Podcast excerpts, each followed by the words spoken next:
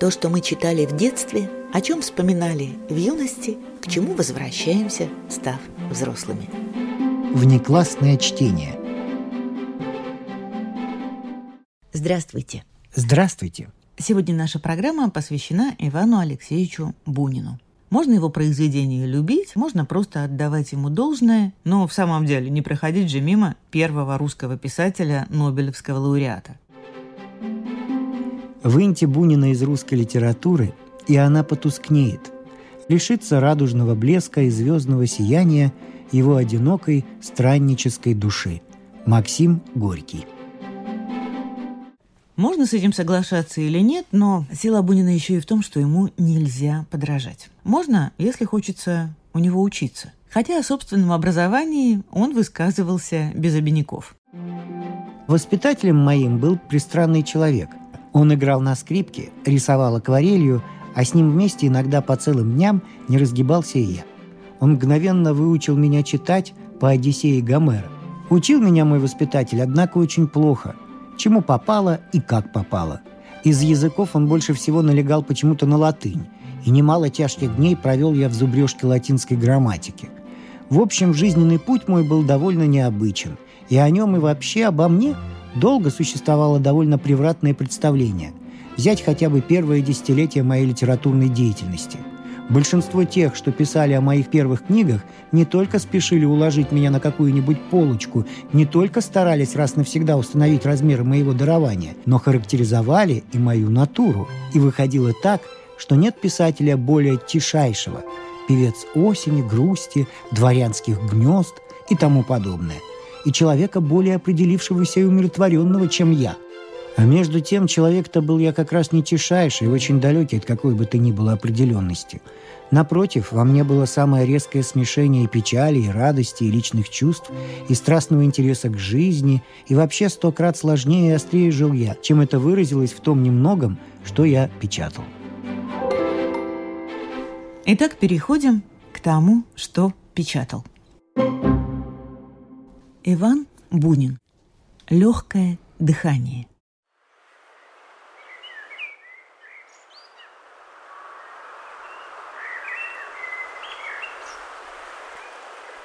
На кладбище над свежей глиняной насыпью стоит новый крест из дуба. Крепкий, тяжелый, гладкий. Апрель. Дни серые. Памятники кладбища, просторного, уездного, еще далеко видны сквозь голые деревья. И холодный ветер звенит и звенит фарфоровым венком у подножия креста. В самый же крест вделан довольно большой выпуклый фарфоровый медальон – а в медальоне фотографический портрет гимназистки с радостными, поразительно живыми глазами. Это Оля Мещерская. Девочкой она ничем не выделялась в толпе коричневых гимназических платьиц. Что можно было сказать о ней, кроме того, что она из числа хорошеньких, богатых и счастливых девочек? Что она способна, но шаловлива и очень беспечна к тем наставлениям, которые ей делает классная дама. Затем она стала расцветать, развиваться не по дням, а по часам. В 14 лет у нее при тонкой талии и стройных ножках уже хорошо обрисовывалась грудь и все те формы, очарования которых еще никогда не выразило человеческое слово. В 15 она слыла уже красавицей. Как тщательно причесывались некоторые ее подруги, как чистоплотны были как следили за своими сдержанными движениями. А она ничего не боялась.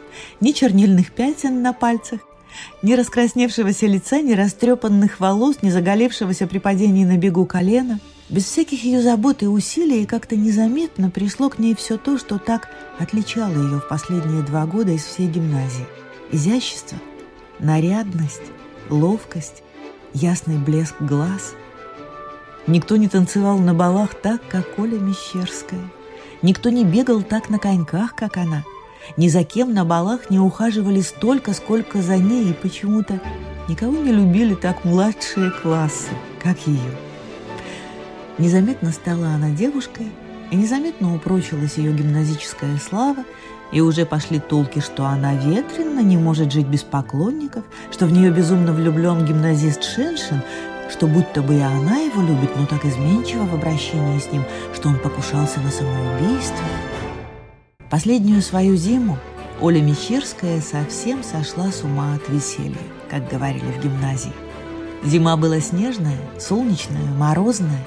Рано опускалось солнце за высокий ельник снежного гимназического сада – Неизменно погожее, лучистое, обещающее и на завтра мороз и солнце, гуляние на Соборной площади, каток в городском саду, розовый вечер, музыку и эту во все стороны скользящую на катке толпу, в которой Оля Мещерская казалась самой беззаботной, самой счастливой.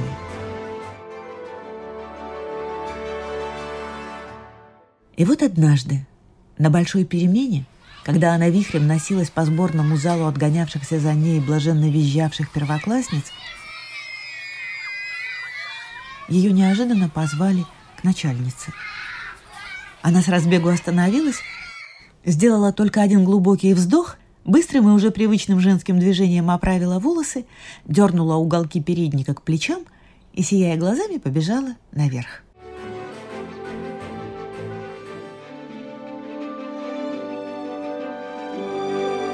Начальница, моложавая, но седая, спокойно сидела с вязанием в руках за письменным столом под царским портретом. «Здравствуйте, мадемуазель Мещерская», — сказала она по-французски, не поднимая глаз от вязания. «Я, к сожалению, уже не первый раз принуждена призвать вас сюда, чтобы говорить с вами относительно вашего поведения». «Я слушаю, мадам», — ответила Мещерская, подходя к столу, глядя на нее ясно и живо, но без всякого выражения на лице, и присела так легко и грациозно, как только она одна умела. «Слушать меня вы будете плохо, я, к сожалению, убедилась в этом», — сказала начальница, и, потянув нитку и завертев на лакированном полу клубок, на который с любопытством посмотрела Мещерская, подняла глаза. «Я не буду притворяться, не буду говорить пространно», — сказала она. Мещерской очень нравился этот необыкновенно чистый и большой кабинет, так хорошо дышавший в морозные дни теплом блестящей голландки и свежестью ландышей на письменном столе. Она посмотрела на молодого царя, во весь рост написанного среди какой-то блистательной залы, на ровный пробор в молочных, аккуратно гофрированных волосах начальницы и выжидательно молчала. «Вы уже не девочка», многозначительно сказала начальница, втайне начиная раздражаться. «Да, мадам», — просто почти весело ответила Мещерская. «Но и не женщина!» Еще многозначительнее сказала начальница, и ее матовое лицо слегка заолело. «Прежде всего, что это за прическа? Это женская прическа?» «Я не виновата, мадам, что у меня хорошие волосы», — ответила Мещерская и чуть тронула обеими руками свою красиво убранную голову. «Ах, вот как!» «Вы не виноваты», — сказала начальница. «Вы не виноваты в прическе, не виноваты в этих дорогих гребнях, не виноваты, что разоряете своих родителей на туфельки в 20 рублей. Но, повторяю вам, вы совершенно упускаете из виду, что вы пока только гимназистка».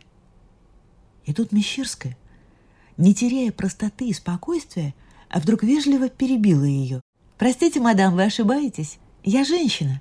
И виноват в этом знаете кто?» Друг и сосед папы, а ваш брат Алексей Михайлович Малютин. Это случилось прошлым летом в деревне.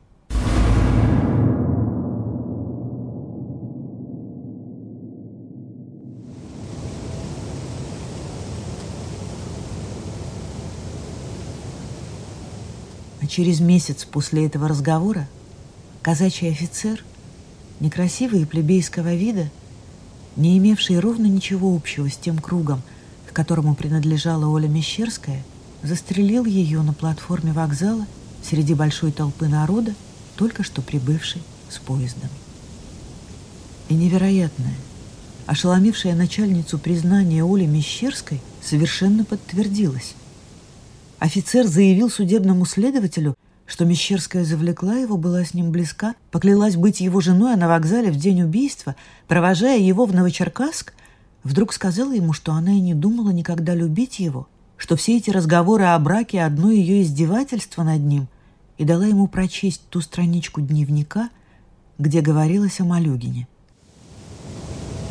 Я пробежал эти строки и тут же на платформе, где она гуляла, поджидая, пока я кончу читать, выстрелил в нее. Дневник этот вот он, взгляните. Что было написано в нем 10 июля прошлого года, сказал офицер. В дневнике было написано следующее. Сейчас второй час ночи. Я крепко заснула, но тотчас же проснулась. Нынче я стала женщиной. Папа, мама и Толя все уехали в город, я осталась одна. Я была так счастлива, что одна. Я утром гуляла в саду, в поле, была в лесу. Мне казалось, что я одна во всем мире. Я думала так хорошо, как никогда в жизни. Я и обедала одна, потом целый час играла, потом под музыку у меня было такое чувство, что я буду жить без конца и буду так счастлива, как никто.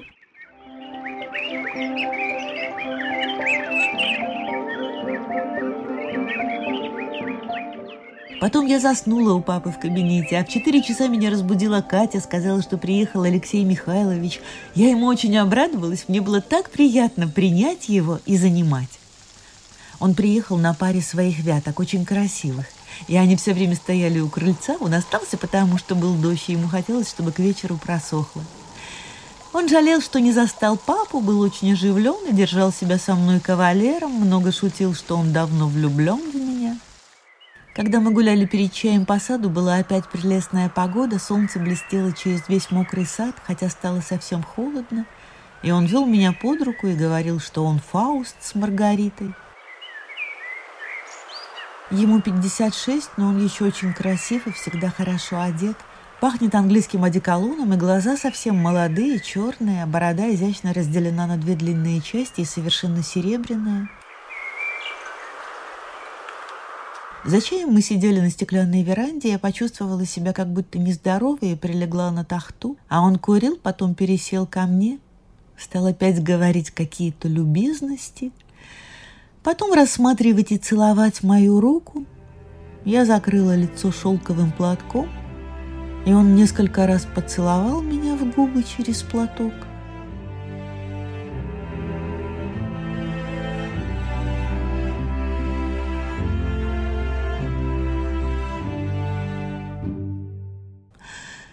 Я не понимаю, как это могло случиться. Я сошла с ума и никогда не думала, что я такая. Теперь мне один выход. Я чувствую к нему такое отвращение, что не могу пережить этого.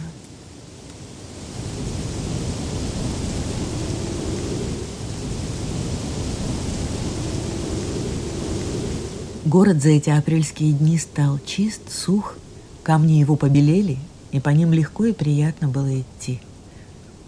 Каждое воскресенье после обедни по соборной улице, ведущей к выезду из города – направляется маленькая женщина в трауре, в черных лайковых перчатках, с зонтиком из черного дерева. Она переходит по шоссе грязную площадь, где много закопченных кузнец и свежо дует полевой воздух. Дальше между мужским монастырем и острогом белеет облачный склон неба и сереет весеннее поле. А когда проберешься среди луж под стеной монастыря и повернешь налево, увидишь как бы большой низкий сад, обнесенный белой оградой, над воротами которой написано «Успение Божьей Матери». Маленькая женщина мелко крестится и привычно идет по главной аллее. Дойдя до скамьи против дубового креста, она сидит на ветру и на весеннем холоде час, два, пока совсем не зазябнут ее ноги в легких ботинках и рука в узкой лайке. Слушая весенних птиц, сладко поющих и в холод, слушая звон ветра в фарфоровом венке. Она думает иногда, что отдала бы пол жизни, лишь бы не было перед ее глазами этого мертвого венка. Этот венок, этот бугор, дубовый крест. Возможно ли, что под ними та, чьи глаза так бессмертно сияют из этого выпуклого фарфорового медальона на кресте? И как совместить с этим чистым взглядом то ужасное, что соединено теперь с именем Оли Мещерской. Но в глубине души маленькая женщина счастлива, как все преданные какой-нибудь страстной мечте люди. Женщина эта – классная дама Оли Мещерской. Немолодая девушка, давно живущая какой-нибудь выдумкой, заменяющей ей действительную жизнь. Сперва такой выдумкой был ее брат, бедный, ничем не замечательный прапорщик. Она соединила всю свою душу с ним, с его бездушностью, которая почему-то представлялась ей блестящей. Когда его убили под Мугденом, она убеждала себя, что она идейная труженица. Смерть Оли Мещерской пленила ее новой мечтой. Теперь Оля Мещерская – предмет ее неотступных дум и чувств. Она ходит на ее могилу каждый праздник, по часам не спускает глаз с дубового креста, вспоминает бледное личико Оли Мещерской среди цветов и то, что однажды подслушала. Однажды на большой перемене, гуляя по гимназическому саду, Оля Мещерская быстро-быстро говорила своей любимой подруге, полной высокой субботиной. Я в одной папиной книге, у него много старинных смешных книг, прочла, какая красота должна быть у женщины. Там, понимаешь, столько сказано, что всего не упомнишь. Ну, конечно, черные кипящие смолой глаза, ей-богу, так и написано кипящие смолой. Черные, как ночь, ресницы, нежно играющий румянец, тонкий стан, длиннее обыкновенного руки, понимаешь, длиннее обыкновенного. Маленькая ножка, в меру большая грудь, правильно округленная икра, колено цвета раковины, покатые плечи. Я много почти наизусть выучила, так все это верно. Но главное, знаешь ли что? Легкое дыхание. А ведь оно у меня есть. Ты послушай, как я вздыхаю. Ведь правда есть?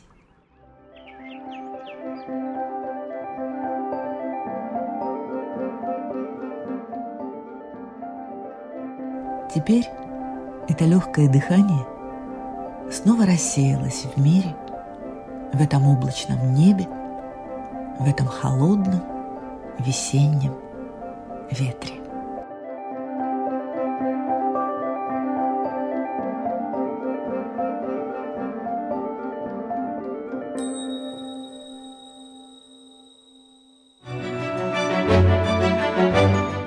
Не включенная в курс литературы.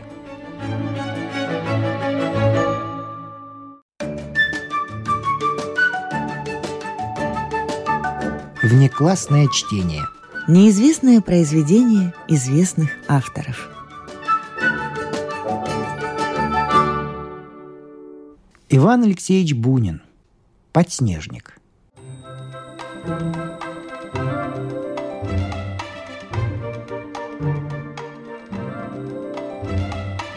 Была когда-то Россия. Был снежный уездный городишко. Была масленица и был гимназистик Саша, которого милая чувствительная тетя Варя, заменившая ему родную мать, называла подснежником. Была оттепель. Стояли теплые сырые дни, русские, уездные, каких было уж много в этом старом степном городишке. И приехал к Саше – отец из деревни.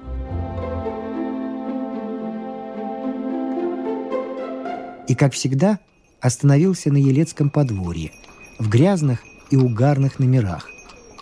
Отец – человек большой и краснолицый, курчавый и сидеющий, сильный и моложавый. Он ходит в длинных сапогах и в романовском полушубке, очень теплом и очень вонючем, густо пахнущим овчиной и мятой. Он все время возбужден городом и праздником, всегда с блестящими от хмеля глазами.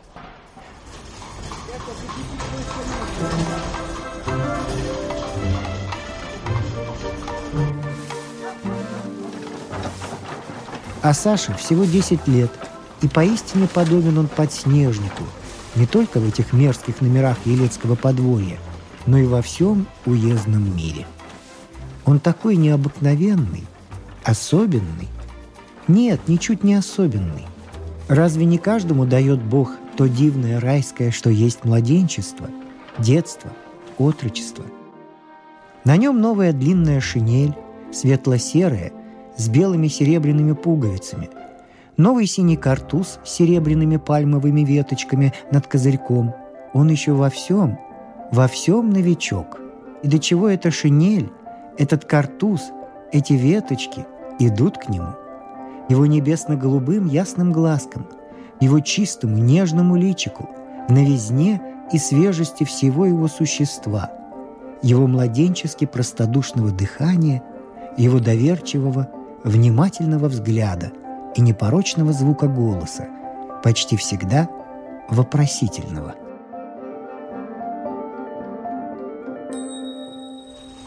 Живет Саша на хлебах в мещанском домишке. Грусть, одиночество, скучные, одинаковые дни в чужой семье. Какое же счастье, какой праздник, когда вдруг у ворот этого домишки останавливаются деревенские, набитые соломой сани, пара запряженных протяжку лохматых деревенских лошадей.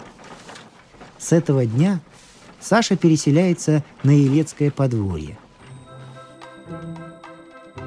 Отец просыпается рано, наполняет весь номер и без того душный едким табачным дымом, затем кричит в коридор, требуя самовар, пьет чай и опять курит. А Саша все спит и спит на диване, чувствуя, что можно спать сколько угодно, что в гимназию идти не надо. Наконец, Отец ласково будет его, шутя стаскивает с него одеяло. Саша молит дать поспать ему ну хоть одну минуточку. А потом сразу приходит в себя. Садится на диване и, радостно оглядываясь, рассказывает, что снилось ему, будто у него передержка по латыни, но только не в гимназии, а где-то на голубятне. Умывшись, он становится во фронт и учтиво, но рассеянно крестится и кланяется в угол, потом шаркает отцу ножкой и целует его большую руку. Он счастлив, он свеж и чист, как ангел. Он кладет в стакан целых пять кусочков сахару, съедает целый калач и опять шаркает ножкой. «Мерси, папочка!» Он совершенно сыт, но отец уже надевает полушубок, Пора идти на базар, в трактир, завтракать. И одевшись, они выходят, бросив теплый, полный дыму номер раскрытым настежь. Ах, как хорош после комнаты зимний сырой воздух, пахнущий праздничным чадом из труб, и какой долгий, прекрасный день впереди –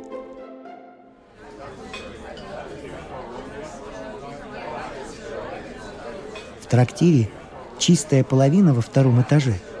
И уже на лестнице, необыкновенно крутой и до нельзя затоптанной, слышно, как много в ней народу, как буйно носятся половые, и какой густой горячий угар стоит повсюду. И вот отец садится, сняв шапку, распахнув полушубок, и сразу заказывает несколько порций. Селянку на сковородке – леща в сметане, жареный на ваге, требует графин водки, полдюжины пива и приглашает за стол к себе знакомых, каких-то рыжих мужиков в тулупах, каких-то чернявых мещан в чуйках. Казалось бы, какое мучение сидеть в этом чуду, в этой тесноте, среди бесконечных и непонятных разговоров и споров, без всякой меры пьющих, закусывающих и пьянеющих людей – Сколько их кругом, этих мужиков, извозчиков, толстых купцов, худых барышников. Сколько красных, распаренных едой, водкой и духотой лиц, потных лбов, лохматых голов, густых бород, чуек, армяков, полушубков, тулупов, громадных сапог и тающих валенок, разводящих под табуретами целые лужи. И как ошалели половые в белых штанах и рубахах, носясь туда и сюда со сковородками и блюдами в руках, с задранными головами.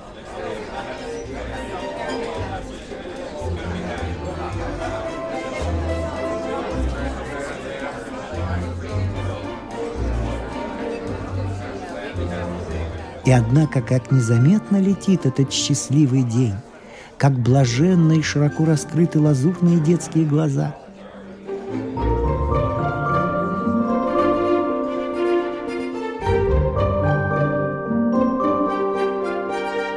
А в понедельник все это сразу кончается.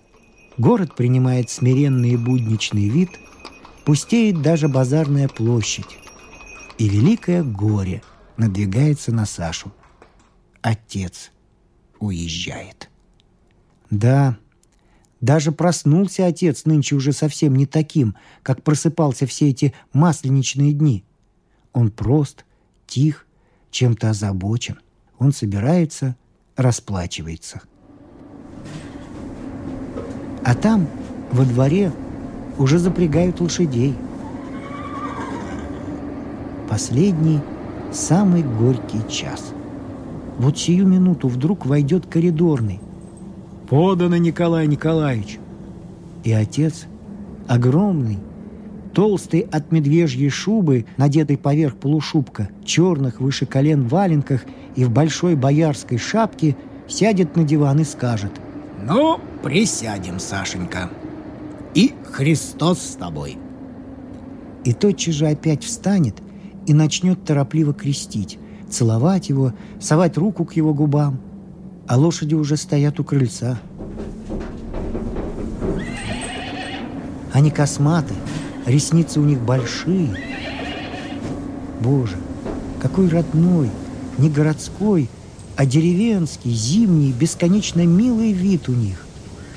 Милые, деревенские эти сани, набитые соломой. И работник уже стоит в этих козлах, в буром и грубом армяке, надетом на полушубок – с вожжами и длинным кнутом в руках. Еще минута, и побегут, побегут эти лошади, эти сани по Успенской улице, вон из города, серые снежные поля, и прости-прощай, счастливейшая в жизни неделя. До свидания, Сашенька. Христос с тобой.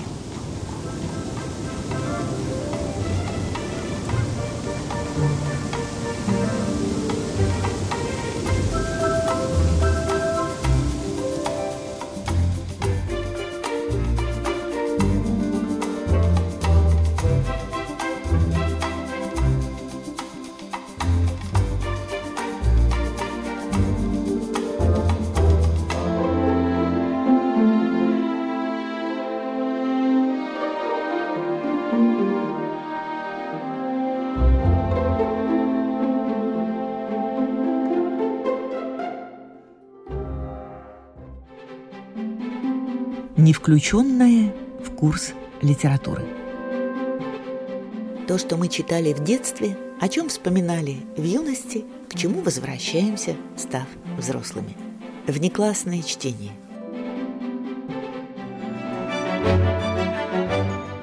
К непрочитанной книге всегда можно вернуться. Иван Алексеевич Бунин. Второй кофейник.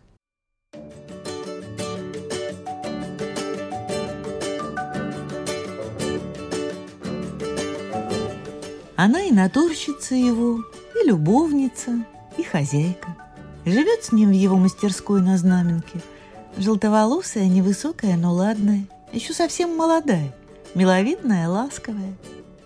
Теперь он пишет ее по утрам купальщицей. Она на маленьком помосте, как будто возле речки в лесу, не решаясь войти в воду, откуда должны глядеть глазастые лягушки –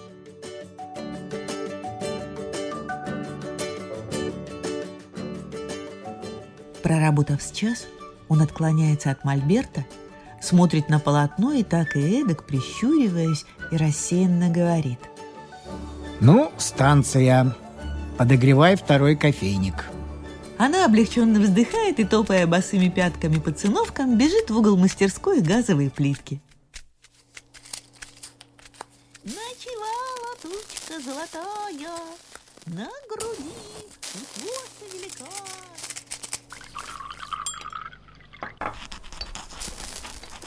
Он что-то соскребает с полотна тонким ножичком, плитка шумит, пахнет душисто кофеем, а она беззаботно запевает на всю мастерскую звонким голосом. Ночевала точка золотая на груди утеса великана. И, повернув голову, радостно говорит. Это меня художник Ярцев выучил. Вы его знавали? Знал немного. Долговязый такой? Он самый. Даровитый малый был, но дубина порядочная. Он ведь, кажется, помер. Помер, помер. Спился. Нет, он добрый был, я с ним год жила. Вот как с вами. Он и невинности меня лишил всего на втором сеансе. Ой. Вскочил вдруг от Мольберта, бросил палитру с кистями и прямо сбил меня с ног на ковер. Я испугалась до того, что и крикнуть не могла. Вцепилась ему в грудь, в пинжак. Да куды тебе? Глаза бешеные, веселые. Ой, как ножом зарезал. Да-да-да-да, ты мне уж рассказывала. Молодец. И ты все-таки любила его? Конечно, любила. Очень боялась. Надругался надо мной, выпивший, не приведи Господь. Я молчу, а он «Катька, молчать!» Хорош. Пьяный! Кричит на всю студию. Катька, молчать! А я и так молчу. Потом как зальется, как зальется, ночевала тучка. Ой, со смеху помрешь. И опять трах ногой в пол. Катька, молчать! Хорош. Но постой, я забыл. Ведь тебя какой-то твой дядя привез в Москву. Дядя, дядя. Осталась я сиротой по шестнадцатому году, он меня и привез.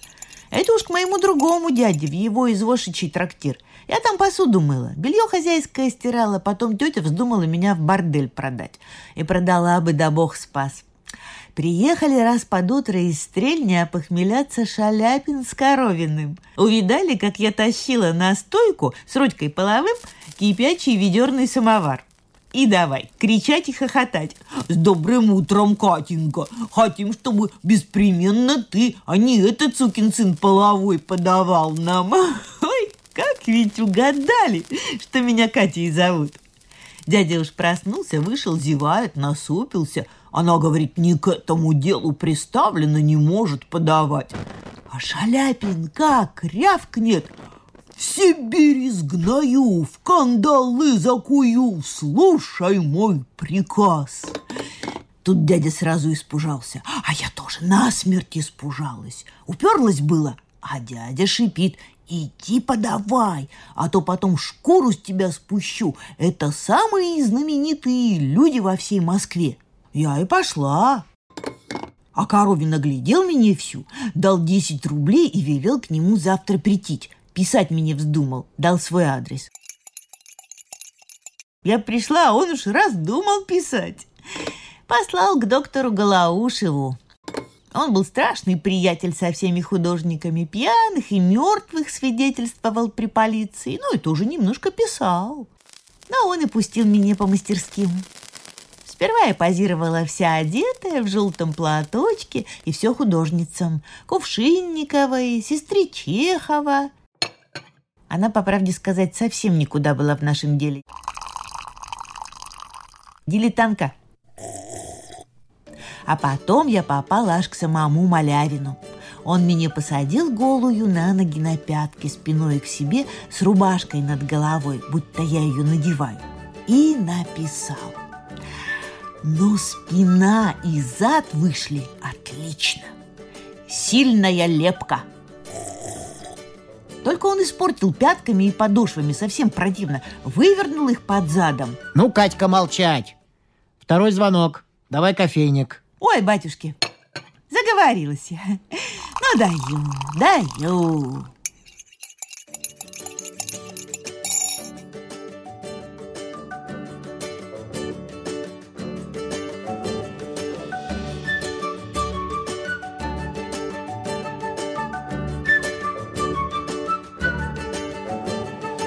Прозвучали рассказы Ивана Алексеевича Бунина «Легкое дыхание», «Подснежник» и «Второй кофейник».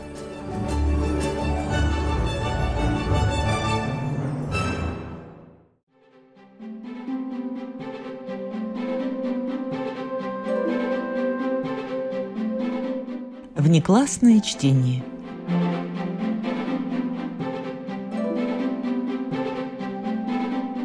вами прощаются актеры Наталья Щеглова и Вадим Гросман. Музыкальный редактор Виктор Петров. Слушайте нас в Spotify, на платформах CastBox, Яндекс.Музыка, Apple Podcast и других. Самых маленьких слушателей мы приглашаем побывать в гостях у книжки. Подкаст Латвийского радио 4.